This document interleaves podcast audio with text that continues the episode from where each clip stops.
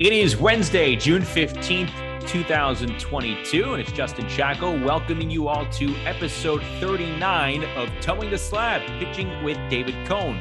It's a pitching podcast, and that's what we talk about every week here with the five time World Series champion, the Cy Young Award winner, David Cone, the research wizard, James Smythe, and myself. And guys, there are a handful of teams that have racked up a lot of wins lately, and some that have racked up a lot of losses over the last couple of weeks. We are going to look at the pitching for some of those teams this week and ultimately try to figure out if their recent streaks even matter here as we approach the 60 65 game mark in the MLB season here in 2022. David, you were out in LA over the weekend for Sunday Night Baseball. Angels and Mets, interesting interleague matchup, and two teams kind of going in complete opposite directions here. How'd the West Coast treat you, my friend? Everything was great until I hit the red eye back home. I just got thrown for a loop, man. It's been a while since I did a red eye flight, so yeah, I got, some uh, I got some work to do to catch up here, but nonetheless uh, love the West Coast. Uh, love the lifestyle. You know, worried about the Angels and their bullpen, but you know, staying on the West Coast to me, watch out for the Padres. How about the San Diego Padres? As we we tape this episode, are tied with the Dodgers in first place, and Dodgers have their own issues. Walker Buehler, who knows what's going to happen with him and his elbow injury? So yeah, what the Padres are for real. They need a bat. They need some offense. Maybe Fernando Tatis Jr. coming back will give them the lift they need. When and if he comes back, I think he will come back. It's just a matter of when. So yeah, watch out for the Padres. I'm on the Padres train this morning. Yeah, with that, hey, let's let's get right into the opener here because the Padres, as it stands, when we're recording this, we're recording on Tuesday, June 14th. Padres and Dodgers, they are tied atop the NL West. Uh, San Diego actually has one more win than the Dodgers right now. LA's lost three in a row, six of 10 and they are about to start a mini two game freeway series with the Angels. We're going to touch on the Halos in a little bit, but when you take a look at this NL West, what jumps out at you about the Padres being able to catch up with the Dodgers here and potentially usurp them atop the division? Well, it starts in their rotation. They have a fantastic uh, starting rotation, uh, which to me has really kept them afloat. With Fernando Tatis Jr. injured, obviously the first part of the year, their offense, other than Manny Machado, was having an MVP caliber season. Uh, he's kind of carried them offensively, but the starting pitching keeps you in it, keeps you in every game. And you look at them top to bottom. Yu Darvish, Joe Musgrove. I mean, anybody having a better season than Joe Musgrove? I mean, he's just filthy. That was some of the best breaking stuff in in the game. Uh, Sean Manaea, uh, Mackenzie Gore. We're going to talk about him a little later on in this episode. He is for real. What a great start to his young career he's had. So, yes, the, the Padres, because of their pitching and because the fact that maybe some of their players have, have underproduced, um, former Yankee Luke Voit, maybe starting to swing the bat a little better recently. He's got six homers, but his numbers have come up to pretty close to league average. He really needs to give them a boost on the power side. That's where they're really lacking. It's a it's a tough park to hit home runs in out in San Diego, but they they need some pop. Luke Voit is it for now until Fernando Tatis Jr. comes back. And of course, as I said before, Manny Machado is a great player and having an MVP style season.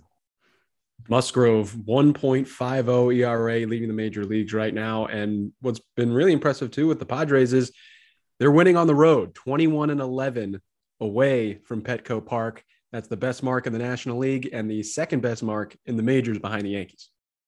You know, a lot of people talk about the contract decision with a guy like Aaron Judge and the type of season that he's having. Guys, on the pitching side, Joe Musgrove is set to be a free agent at the end of this season. All he's done at this point is lead all baseball with a one and a half ERA, but he's setting himself up nicely for the bag here in the uh, offseason. Yeah, he really is. You know, I, I met him uh, earlier this year. We did a game on the West Coast of Padres and Sunday Night Baseball. He's huge. He's a large human being, and he gets tremendous leverage and angles on his breaking stuff. It seems like it rains out of the sky. You know, you talk about uh, hitters, the bringer of rain, Josh Donaldson. You know, home runs. You know, moonshots. So he, he's he's a bringer of rain with his breaking ball from his angle over the top and straight down. The kind of uh, leverage he gets on on the spin on his breaking stuff, it, it's really hard to pick up. He's got built-in deception because of how large he is, how big he is, his release point, and the spin he gets on his breaking stuff really is unique in my mind. Musgrove, a 2012 Bluefield Blue Jay in rookie ball in the Appalachian League back when I was doing broadcasting down there. He was a guy that when you saw him come through, you're like, he's not going to be here for very long, and he wasn't. He was off, he was off to Vancouver in short season A ball and moving up the ladder soon enough. How long was he there, James? Um, Do you remember? I mean, you don't have to be exact. I know that's your game. That's two your games MO, that but- season. Oh, I knew it was not long, but I did not. I don't remember it being that short of a stay. But he was very impressive, along with Daniel Norris on that staff. Nice. I'd love to go back in the Wayback Machine and find James Smythe and hear a few of his his calls back then. And I don't know if they're out there. If they're out there anywhere, please send them my way. I gotta I gotta hear James Smythe, you know, behind the mic. They're out there in the clouds somewhere for sure. Uh, all right, guys. There's been a lot of talks about several teams going on good streaks, bad streaks, some teams even with with medium streaks, I guess if, if you want to call it. But there are some clubs with with some serious damage or some serious headway that have been made over the last week or so. So we're going to run through some of these teams. But before we talk about streakers, I kind of wanted to put a bow on the topic that was at the top for many people around the league, and that was what happened with the White Sox and the Dodgers last week. Tony La Russa getting a lot of heat for how he walked Trea Turner on a one-two count, and then kind of how he doubled down on it. You, you know the summary there: White Sox, Dodgers, sixth inning. Chicago is down two runs. La Russa decides to intentionally walk Trea Turner despite the pitcher Bennett Sousa being ahead in the count one and two. He's intentionally walked to face Max Muncy, who is coming off the injury list. He hasn't been hitting like Max Muncy from the past, but then he hits a three-run homer, and it doesn't look all that well for LaRussa and the White Sox. Okay, we know this story by now, but not too many people are talking about the pitcher here, Bennett Sousa. Let's talk about poor Bennett here, David. What does a move like that from your manager make you think if you're the one pitching on the mound? You know, this wouldn't be as big a story if he had not given up the three run home run to, to Max Muncy, obviously. That makes it a big story, just the bang bang nature of it. We, we would have talked about it and said, what an unusual move. I mean, you, you, I don't know historically. James could probably find this somewhere somehow. You'd have to dig deep on a research if that, how many times that's been done before on a one two count. But you understand there's a wild pitch thrown, you know, from LaRussa's standpoint, just to prosecute both sides of this. Okay, Tony says, hey, there's a wild pitch. First base opened up. Trea Turner's really good. Maybe, uh, you know, individually, he's really burned burned him before, so he's a little fearful of Trea Turner, even on a one-two count. He liked the lefty-lefty matchup. Yeah, yeah, okay, I could see that. Uh, but the fact that Tony was so indignant in his press conference afterwards, like, how could you question me on that? was an easy move to me. That that spells trouble. It, it was there's sort of uh, you know, the beat writers have a job to do. And after a game, you know, these guys live the same life as the players. They follow, they travel on the road. They don't make as much money, obviously. They stay in cheaper hotels, but they live the life, the same life. They deserve respect. And to be so indignant when a, a reporter's just trying to do his job, of course he has to ask that question. Of course you, you just walked a guy on a one-two count. Eh, That's the story of the day. The next hitter hit a three-run homer. You have to be prepared for that question that bothered me more than anything. You know, you, I have a, you know, I, I think you have to respect these guys when they're doing their job and they have less access than ever before coming through the COVID era. These beat writers, these guys, these, these men and women that cover the baseball, uh, the, the, the, teams on, on, on a day in and day out basis. I don't like that. I don't like the treatment of those, those people. I, I, I think they deserve respect. I, that bothered me more than anything. Then the decision making or the nuts and bolts or peeling back the layers of whether that was a good move or not, or how ironic that move turned out because the three run home run was given up afterwards. But to me, it was the the treatment of of, the question itself that bothered me more than anything. the reaction made it look even worse. But going back just to the decision itself, it is a head scratcher. Platoon splits, they matter, of course, but once you get two strikes in a guy, I don't care who it is, and the, the numbers bear it out.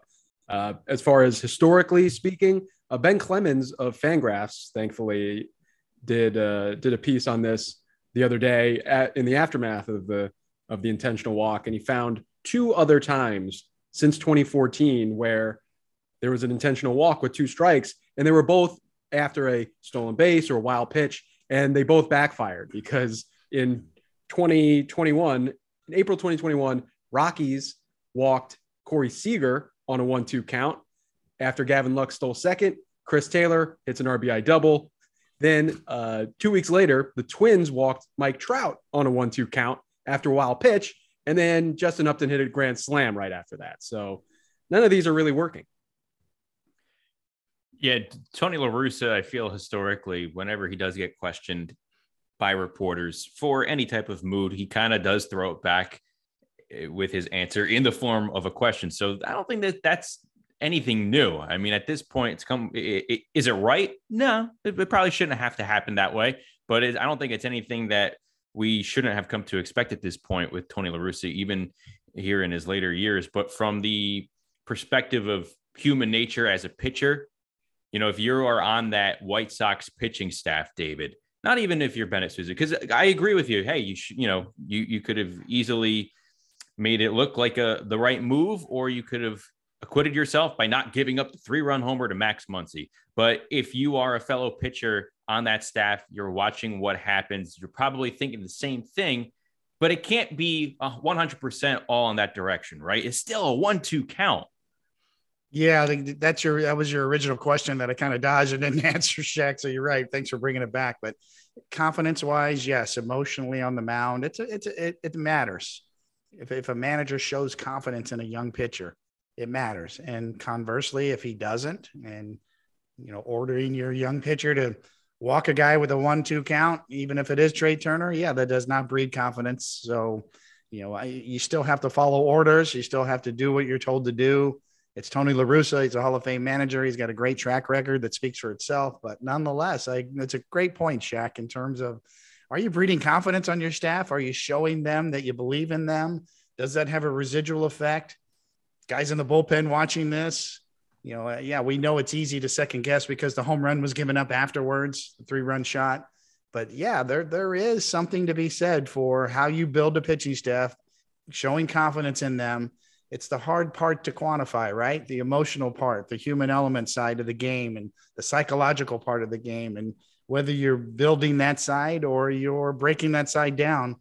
Yeah, I know it's you're trying to win a ball game, you're trying to make a move if you're a manager, but maybe maybe uh, there is something to be said for hey, uh, you, you're not helping these guys out psychologically, you're not building them up. And so yes, it's a valid point. Uh, only they can answer that how they feel inside that clubhouse and internally how that impacted them.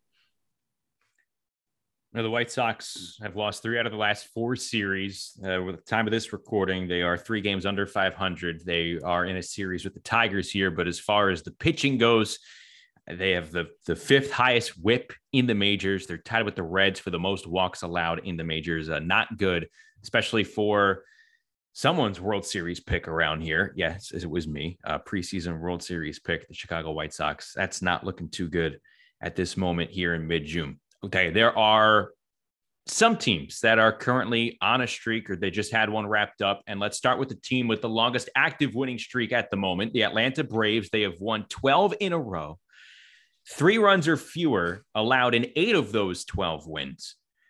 So my question is, why should we be believing in this team's recent run as it pertains to catching the Mets in the NL East? It's one thing about a playoff spot, but as far as the division goes, is this enough to instill all the belief for another division title? You know, normally I would say yes, based on recent history and what they did last year in the second half of the season. And Ronald Acuna Jr. heating up and really looking like he's going to continue to get better and better post uh, surgery and that ACL injury he had. But as we speak today, Ozzie Albies Jr. is out for a while as he has a fracture or broken foot uh, broken bone in his foot. Uh, who knows how long that's going to take? Uh, he's a big, big part of that clubhouse. He's a leader. He's a talker. He's he's the soup spoon in that clubhouse, so to speak. So you know, that's a big blow for them in my mind, just from a leadership standpoint and he's the guy that talks to uh, to Ronald Acuna Jr. Ronald Acuna Jr. is an interesting cat, right? I mean, he's emotional and the bat flipper, the guy who really plays with his heart on his sleeve. But Ozzie Albies is the one who gets to him. He's the one who kind of is the one who can can talk to him, and he's out, and that's a big blow to me. So we'll see how that plays out. But you have a broken bone in your foot, that could be two months, maybe longer. Who knows? You know, that you just don't know until that thing heals. You mentioned the uh, the winning streak, two six eight ERA during these last twelve games, and at least they've cut the cut the deficit in half. They went from 10 and a half games out to five games out in about two weeks. But I think those last five games are going to be the toughest ones to make up. The Mets are humming along, even though they treaded water with a five and five West Coast trip. They've at least gotten themselves back to somewhat equal footing, only five games back. And the Mets are only getting closer to adding Scherzer and DeGrom back into the rotation as well. But yeah, Albies the, the foot fracture happening on Monday in DC against the Nationals, man, that's tough. I mean, all around, it, it restricts your mobility completely, especially a position like second base. You're shuffling back and forth laterally. That's really tough. So it's ironic if we probably recorded this podcast on Monday morning instead of you know Tuesday afternoon like we are. Maybe the answer is different, right? But yes. uh, that that's the essence of baseball here, the essence of 162 another team in the NL East, the Phillies. They had won nine in a row. They've won 10 of 11. For them, three runs or fewer in seven of those 10 victories. Do they have enough pitching to be viewed as legit playoff contenders? It's a valid point. I mean, Nola and Wheeler in the rotation, when they're right, are as good as any two right handers. I mean, they're great one two punch. Uh, but to me, it's all down to the bullpen. You know, do they have enough? Um, you know, Seranthony Dominguez is having a great year. He's back. He's really got a power arm. He's probably their best power arm down there in the bullpen. Um, Corey Knebel's kind of been up and down as, as their closer this year. His his number, his curveball has been inconsistent this year. His strikeout numbers are down. So yeah, I worry about the Philly bullpen. They need some help in the bullpen. I would expect them to be active around the trade deadline, along with everybody else looking for, for bullpen help. So that's the question on the pitching side, really, as you narrow it down. It's really in the bullpen for Philly, and uh, their offense speaks for itself. I mean, they're going to bang, they're going to hit a bunch of homers, and they're heating up offensively, and they're going to be in it. They, they, have a good shot to make the playoffs, but as far as uh, how far they go, it's really down to their bullpen. Cutting it to three and a half in the wild card race, but they'd have to jump over teams like the Braves and even the Brewers or the Cardinals, whoever doesn't win the Central there like Coney said, the bullpen is a question mark. What I will give them though is that the bar for them to clear pitching wise is going to be lower because of their offense.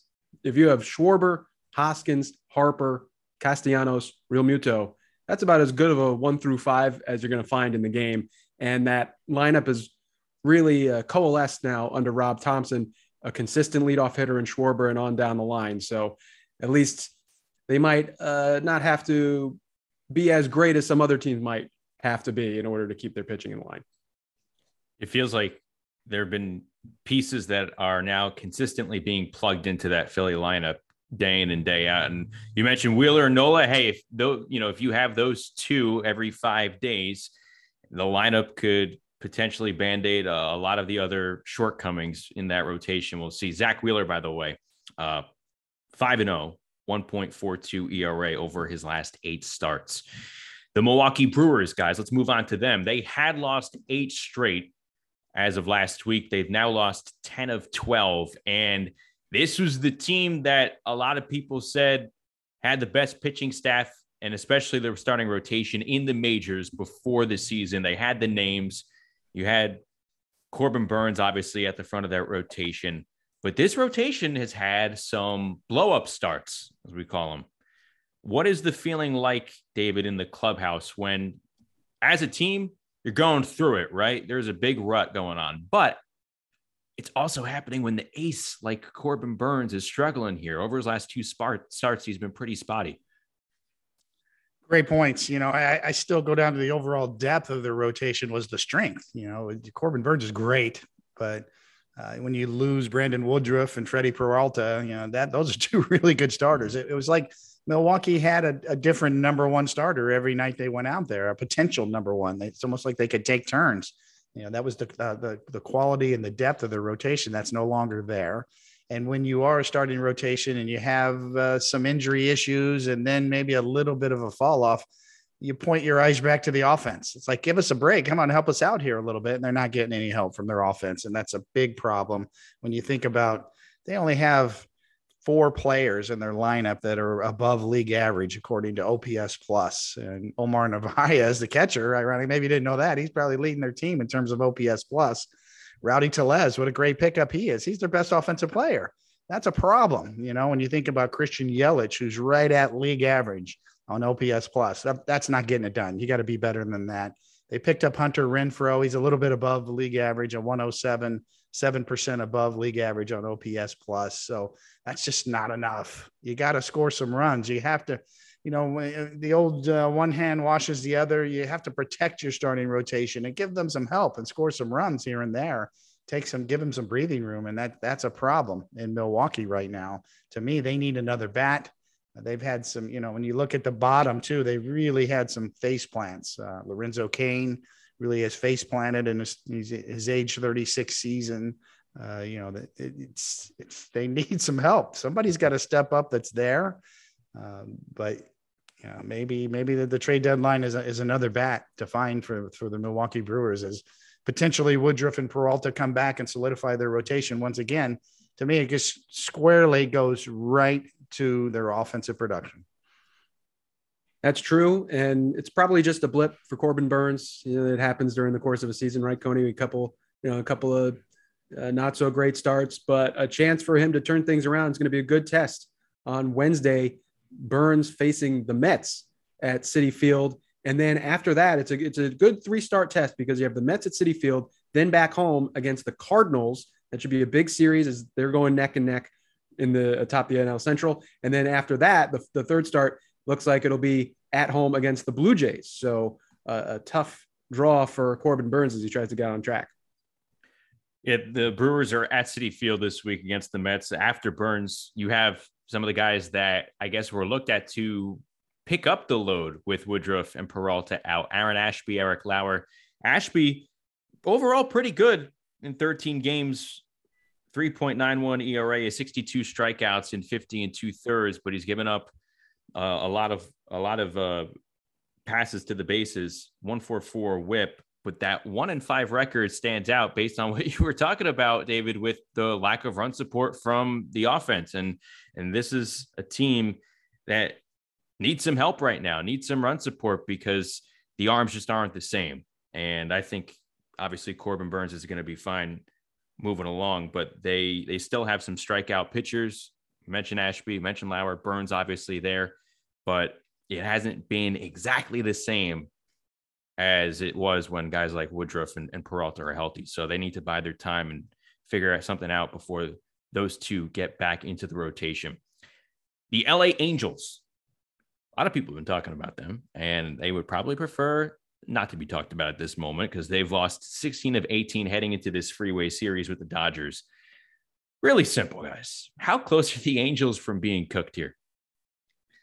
Oh, yeah. Once again, I, you know, it's nothing derails any momentum a team can get, especially offensively, is when you give up leads late in the game that's just demoralizing. That's what's happened out there. And when you want, you know, I, am going to bang the drum again on the bullpen, but it really is. Raisel Iglesias has kind of fallen off a bit this year. He's got a 4.64 ERA as we speak right now. He's given up five home runs, big home runs, late in games, 24 games he's pitched. Uh, and then you, you look at the overall depth. It's uh, wow. I mean, they signed Aaron Loup off of a historic season he had last year with the Mets, and they it just hasn't been as good this year. He's kind of been snake bit. Maybe the Babbitt gods have hurt them a little bit. And maybe he's due to be a little bit better in the second half, but they've got a young kid, the glitch, Jimmy Herget. And I mean, he's fun to watch. He really does look like a glitch. His arm, like like what happened to the video there? By the time he releases the ball, there's a funny little arm action there. Uh, Ryan Tepera, good veteran pitcher, but you know, middle of the road so far in his performance. So when you look at the Angels, you, you think about Mike Trout, you think about Shohei Ohtani. The rotation's been decent really uh, is Patrick Sandoval. We mentioned early in earlier episodes is really good. Good changeup slider combination. Michael Lorenzen's been good too. So, uh, you know, Ohtani is Ohtani on the mound when he pitches. He can dominate at any time. So, yeah, the, the rotation's okay. The rotation's got a chance to hold you in there, but the bullpen, it's got to be the bullpen. Iglesias has been good in the past. He needs to reestablish himself. but I, am not sure if they have enough. They need some help down there, and there'll be another team that'll be looking for help at the trade deadline coming up. As soon as we get past the amateur draft, the trade deadline will pick up steam. Uh, so yes, they need help in the bullpen. It's not too late. Right now, the three wild card spots are all being held by AL East teams: the Jays, Rays, and Red Sox. Not sure how long that's going to hold up as they start to play each other more often uh, down the stretch. And it's just a matter of who do you believe in that's ahead of them right now?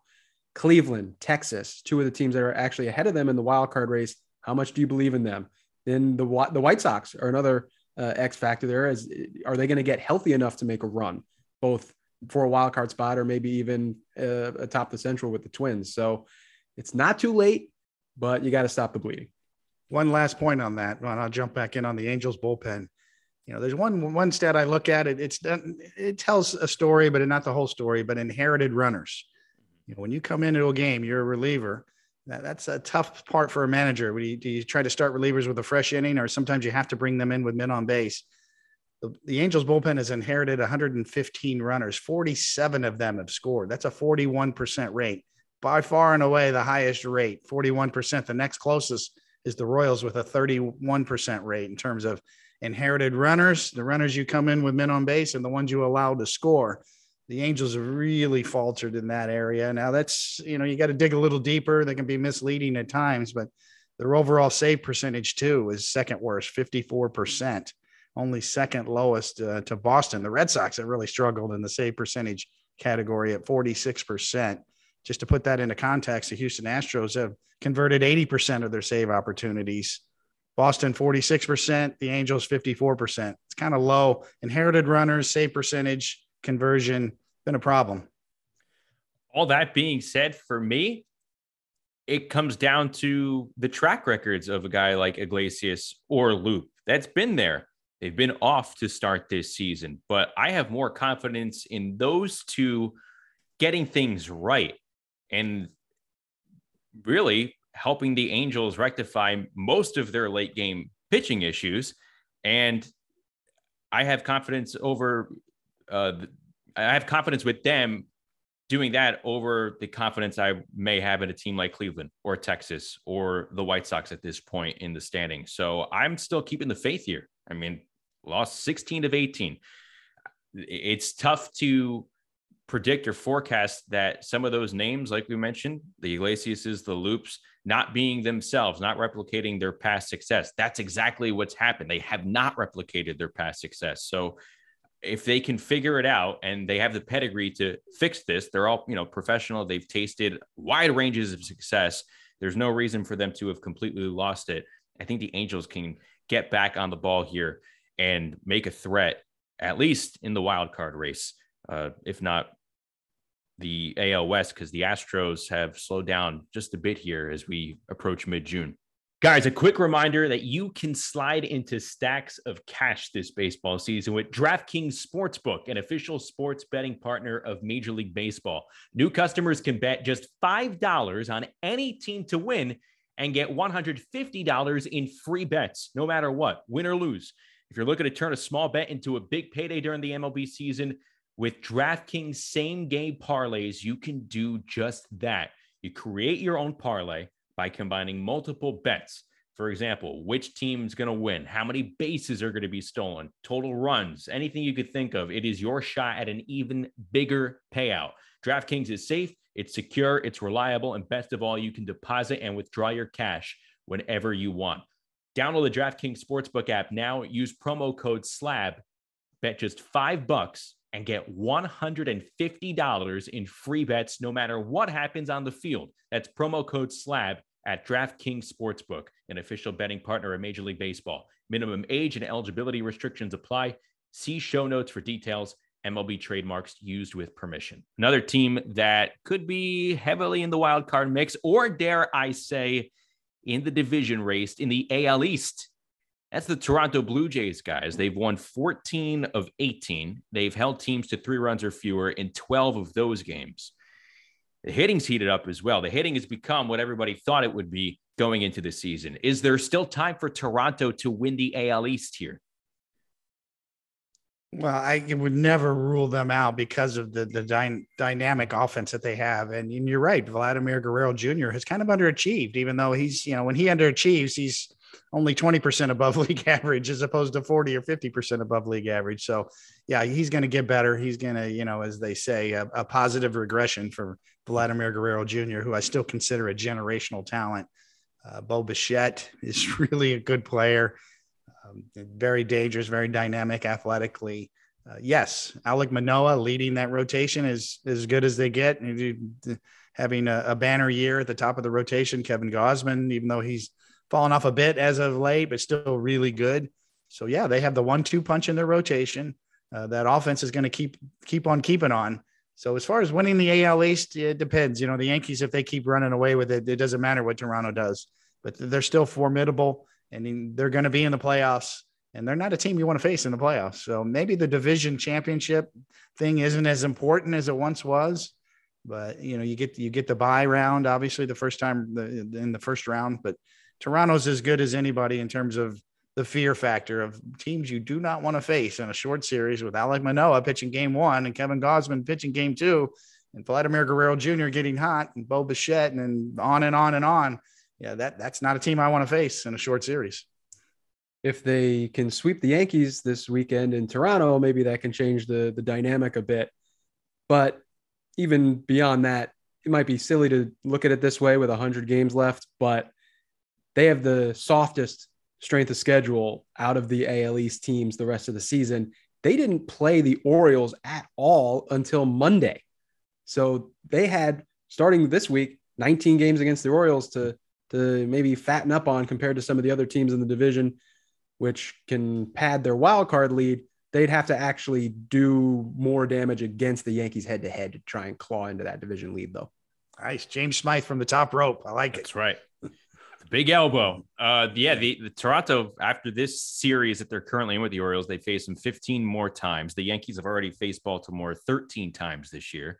And then after this weekend series between Toronto and New York.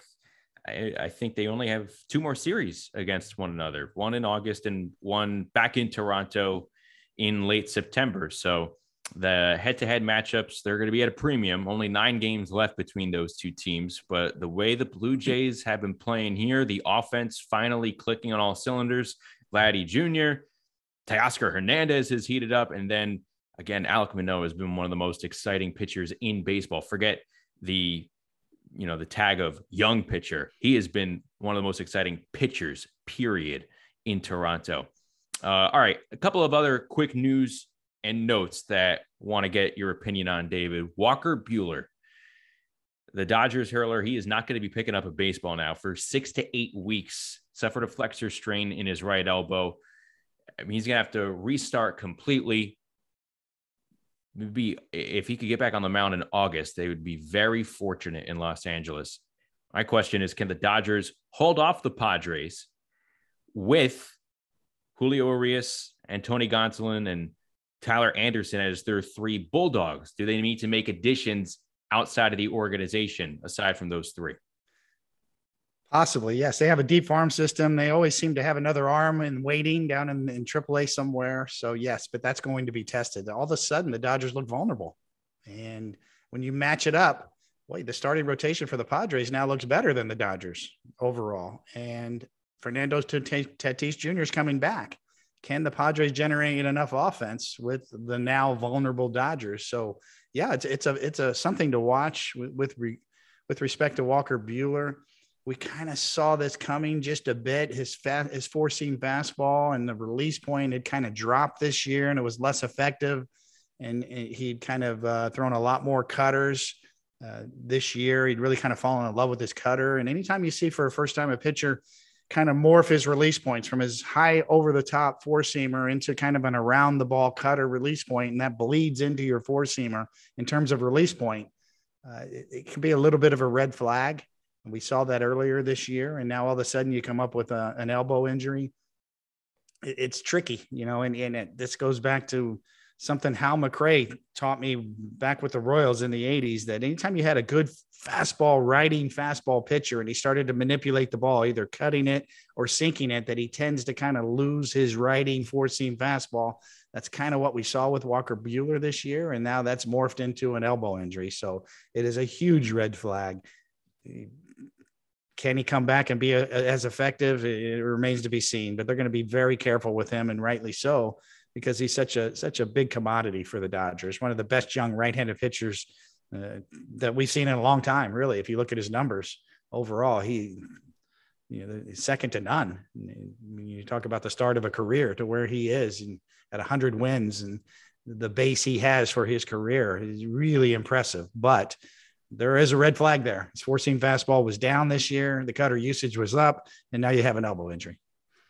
That four seamer had been getting tattooed this year, a 368 opponent batting average against it with a 618 slugging percentage. Ugly situation.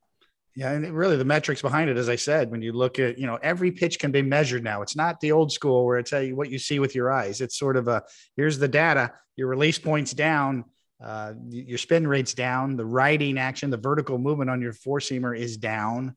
Uh, hence, that's why he kind of fell in love with his cutter started throwing cutter after cutter, a lot more cutters this year. So, yeah, I mean, the, the metrics bear it out exactly what James is saying. And to me, that's a bit of a red flag for Walker Buehler. We have a month and a half until the trade deadline. Do the Dodgers rest on the fact that they have a guy like Dustin May returning from Tommy John surgery to try and stabilize that pitching staff, or are they going to be the aggressive shoppers we've come to know in recent years with names like Frankie Montas, Luis Castillo? What do you think? They're always in it. The Dodgers are in on everything, whether it's the trade front, they have a, a deep farm system as well. I, you know, I, I, think they can probably cover on that end. I still kind of wonder on them. I worry more about their offense.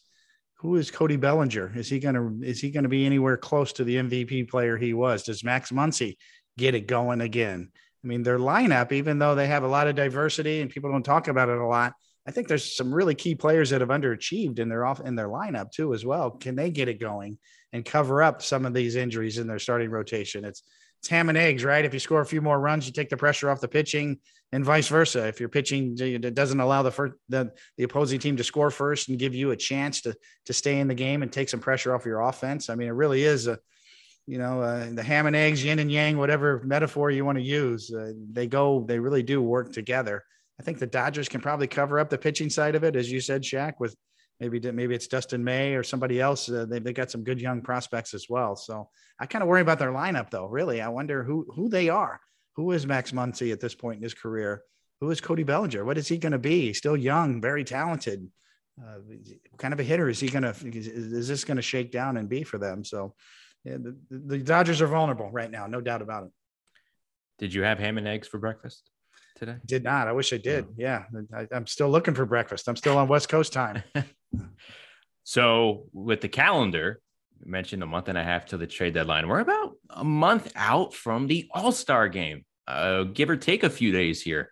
And that's going to be in Dodger Stadium. And there have been a, a handful of pieces written about potential all star candidates. And we know that every team needs representation, right? At least one player needs to be there from each ball club. So that creates some natural snubs. And as of this recording on June 14th, how many Yankee pitchers would David Cone take with him if he was managing in the All Star game? Wow, it, that that's very tricky. I think part of it is do you reward guys regardless of their schedules? There, there's a little bit more that goes into it now in terms of okay, can he actually pitch in the game? First of all, you want to take pitchers that can actually pitch in the game, but you also want to balance that with rewarding pitchers who deserve it. Uh, there's still a, a, few more starts before they have to make that decision, but certainly Nestor Cortes is at the top of the list. I think. Uh, you know, ironically, uh, Luis Severino to me is a guy that you look at. I mean, it's kind of a between him and Jameson Taillon. Wow, I mean, they're both really good, but uh, I think recent history, uh, Luis coming on, and you look at his numbers and peel back some layers, he's really good. And I mean, there's a lot of a lot of different ways to, to slice and dice it, but Severino would be a guy I'd look at if if I have to pick. You know, obviously Nestor Cortes, Severino You can make a case for Jameson Taillon as well. Um, certainly, Michael King in the bullpen, maybe a, a, little bit of a dark horse. Do those setup guys get rewarded? Representation is always an issue. You know, Buck Showalter talked recently about we should have a spot on the All Star team for a utility guy because it's such an important part of the game nowadays. With the benches being short, all the extra guys are in the bullpen, extra relievers, a guy that can play multiple positions on your bench.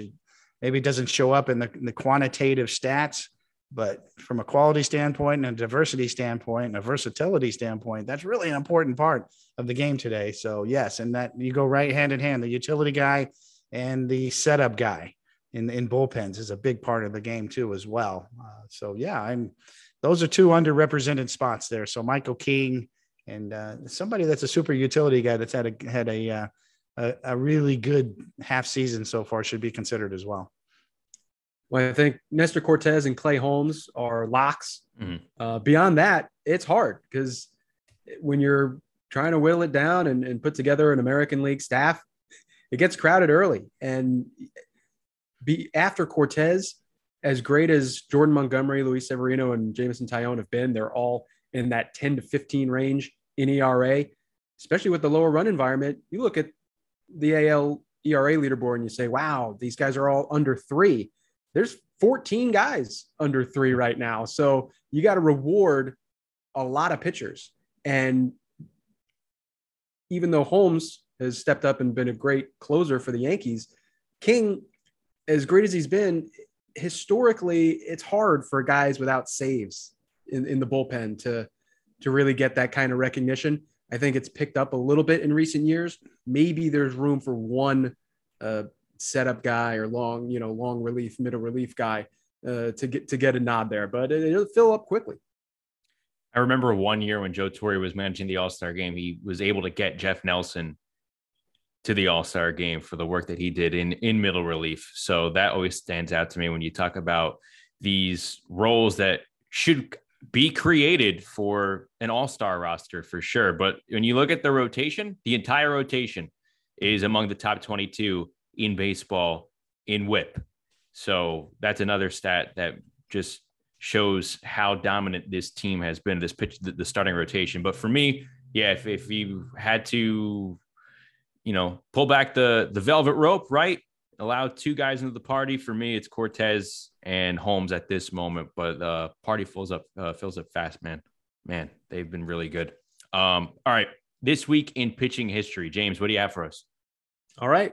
June 15th, 1938, 84 years ago, Wednesday, Johnny Vander Meer of the Cincinnati Reds pitches his second straight no hitter. 23 year old lefty, having a good season. He pitches a no hitter on June 11th at home against the Boston Bees. We know them as the Braves. Then on June 15th, it was already a big night in Brooklyn baseball history, the first night game at Ebbets Field. They had over 38,000 fans, which was more than four times their usual attendance. They had pregame fireworks, appearances by Babe Ruth and Jesse Owens, parade around the warning track before the game. Vander Meer was from Midland Park, New Jersey. So his family and his girlfriend and a few hundred people come bussing in from town to come to the game. In the game, he has eight walks and seven strikeouts. So he was it was an effectively wild sort of night. Uh, by the seventh or eighth inning, the crowd had really turned and was rooting for him to get the no hitter against the home team. Leo Durocher comes up for the Dodgers with two outs in the ninth as the last batter. One two pitch looked like a strike. Crowd goes nuts. Umpire Bill Stewart calls it a ball. His catcher, Ernie Lombardi, the Hall of Famer for the Reds, was furious. Vander Meer said he threw the ball back to him so hard that he thought he broke his hand catching the ball back from the from the catcher there. The next pitch, though, Vander Meer buckles down, gets Durocher to fly out to center, and he gets the second straight no hitter an unbreakable record to me. And the umpire, Stewart, he went up to him after the game and apologized, saying that he knew he missed the call. Vander Meer started the All Star game that season, made four All Star teams, won the 1940 World Series with the Reds. He led the NL in strikeouts three times. He had a good 13 year career and also managed in the minors. Obviously, he's known for this legendary feat with the back to back no hitters. This is a little wrinkle that I love. He died in 1997 at the age of 82, and he made sure that he was buried with a baseball in his left hand. Love it. Love it. What a name, Johnny Vander Forever the greatest week in pitching history for an individual. Probably won't be topped. An easy pick for this week. Yeah, I was about to say this is such a slam dunk whenever this this week rolls around. What was like your second choice here? I didn't even didn't even look. I was I said June 15th. it's gonna be when the show comes out. Nice and easy with Vander Meer this week.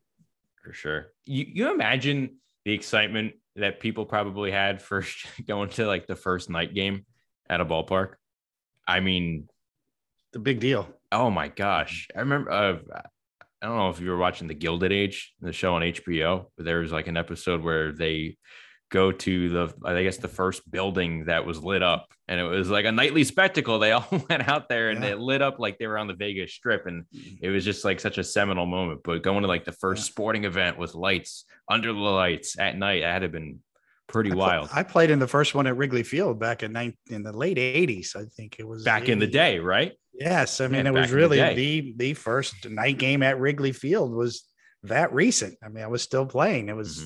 Can't remember exact date. I think it was 89, 1989. It was certainly late 80s when I was with the Mets and we were there and we we weren't scheduled. I think the game before was supposed to be the first night game at Wrigley. It got rained out or something happened, so we ended up it deferred to defaulted to us, and uh, it was us. It was uh, it was the Mets, and I remember Lenny Dykstra got a beer dumped on him in center field. There's a play by the Ivy, and got got a full beer dumped on his head, and he loved it. He just you know like only Lenny Dykstra can do. He screamed at the crowd, "Yeah, more, more, throw another one."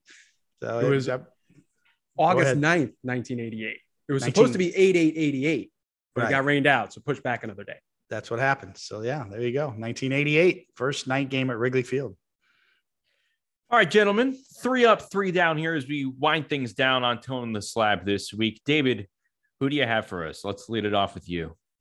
Well, you know, I gave some love to the San Diego Padres, the overall rotation, you know, Joe Musgrove, Sean Manaea, Yu Darvish, just as nasty as can be. But how about McGinn- Mackenzie Gore and the start he's had to his career? And this is from the Padres uh, social media account on Twitter. He is the first pitcher since 1913, since the when ERA became an official stat in both leagues, to have 55 plus Ks, an ERA of 1.5 or lower in his first nine career appearances. You think about that. I mean, strikeouts, low ERA, his first nine starts since 1913. That's a hell of a start to your career. Uh, he's for real. You know, I talked to AJ Preller earlier this year when I was out there, the general manager with the Padres. And he said, what do you think of Mackenzie Gore? And I said, I haven't seen enough of him, but what I've seen is pretty good. Left hander. He's got some stuff. He's got uh, probably three plus pitches in his repertoire. Uh, so he knows what he's doing. He's come up. Some of these young pitchers are so much more polished when they come to the big leagues. They're ready to go because of the technology, because of the coaching, uh, the, the high speed cameras, the pitch design they're much more evolved nowadays. Uh, it used to be back in the 70s and 80s, guys would come up and learn on the fly. I need to learn a third pitch. I need to learn a changeup. He's got a good curveball and a good fastball. Now they come up, they're already there. They're already fully polished. Mackenzie Gore is an example of that. The kid's for real. He's legit. And with that Padres rotation, he's the number four guy. with that start to his career and a tough lefty at that, well, watch out for the Padres. Their rotation really good right now and he learned through adversity in the minors as well. So you have some pitchers come up here and get knocked around and learned that way. He went through some long struggles in the upper portions of the minor leagues that probably set him on a better path and potentially avoid those struggles. I know it's AAA and the big leagues huge difference there, but when you when you go through specific types of adversity, it just you know sets you up. Hey, the rookie of the year front runner in the National League, hands down uh, Mackenzie Gore. Um, James, what do you have? Or who do you have? I should say. Tipping my cap to the Red Sox. They got off to a bad start, but they've picked it up, starting nine and two in June with an MLB leading 210 ERA through those first 11 games in June.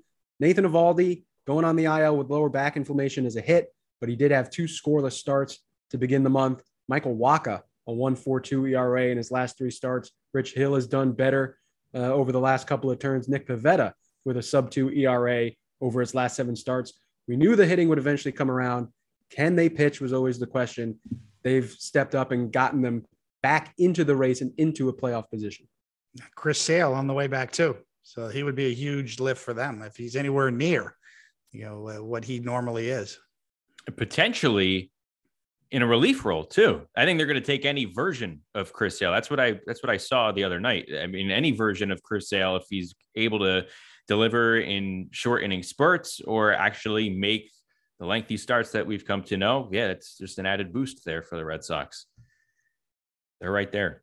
I agree. You know, Chris Sale's got three pitches. You know, people think, well, he's fouled, you know, he won't be as good when his velocity diminishes, when he starts to, you know, the skills start to diminish, but he's got a great changeup to go with that wicked slider. Just his style, you know, the his funky style, his release point, the crossfire, the lower three quarters delivery, the deception's built in, but his changeup is legit. He's a legitimate three pitch pitcher, which to me really bodes well. When I look at pitchers and when they, their skills start to diminish, it's sort of the weapons. Do they have enough? Chris Sale does. His changeup is is for real. He's got three plus pitches. Even if he does lose a little velocity or a little bit of whatever, uh, he he's got enough in his repertoire and his built-in deception to be effective. Uh, for me, we talked about the White Sox earlier, and I want to give a shout out to Lance Lynn, the Cowboy, coming back, making his season debut back on Monday. It wasn't anything sparkling. Gave up 10 hits, uh, three runs scored, only lasted four and a third, but he was sidelined with that knee surgery. This is a guy that's finished in the top six in Cy Young voting the last three years. Was a top was a finalist last year as well.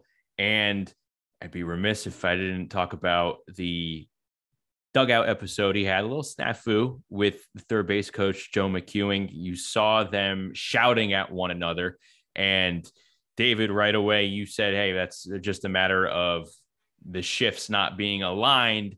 to the preference of Lance Lynn because he got burned by the shift. So Lynn and McEwing going at it a little bit in in the dugout, the competitive spirit of Lynn coming out. But I think it was awesome the way he handled it in the post game interviews because he was asked about it, and I have the quote right here with his dispute with McEwing, and Lynn said he was trying to get me going. He kept telling me that fillet is better than ribeye. I'm more of a ribeye and potatoes guy. He's a fillet and like Caesar salad guy. So I just told him he was wrong. And then he went back to coaching third. So we have cuts of beef for codes when it relates to the shift. Well done, Lance Lynn. Yeah, that, that's better than was it a rat or a raccoon, right? From Lindor and his story last year. So with the Mets when he had to blow up. Uh, so uh, yeah, yeah. I mean that this go this is right to the heart of the matter, Shaq. Of pitchers, starting pitchers on their day pitching can be flaky, they can be volatile. Catchers need to understand that. Coaches need to understand that. And it's a classic case of he didn't like the shift. There, there was a Joe McEwing's a defensive coach. He aligns the shift and he took exception. It's like, hey, that's my job. This works out more times than it doesn't. Uh, and in the heat of the battle, obviously, ball went where a defender uh, normally probably could have been years ago and wasn't there. Classic shift debate. Classic, you know, snappage on on on defense on shifts and you know, it, you have to understand that. You know, pitchers, you got to give them a little slack on the leash. Starting pitchers are flaky on the days they pitch. You got to give them a little slack on the leash. So, you know, just chalk that one up to uh, heat of the battle. Lance Lynn is back, and I think White Sox fans are saying, "Hey, welcome back, buddy. Glad to have you. Now, uh, let's go. We need to make up some serious ground in the AL Central. So we'll be keeping an eye on Lance Lynn and." the White Sox here. That will do it for this episode here of Toeing the Slab. Big thanks to the Dynamite Dan Rourke, who gets these episodes turned around quickly. Nice work, Dan. And a reminder that new episodes will drop each and every Tuesday or on Wednesday. We'll let you know which days it'll drop on social media here. Best way you can support the show rate, review, subscribe. And we love your support here. Toeing the Slab, Pitching with David Cone is a production of Jomboy Media. We will talk to you next week, everybody. Take care.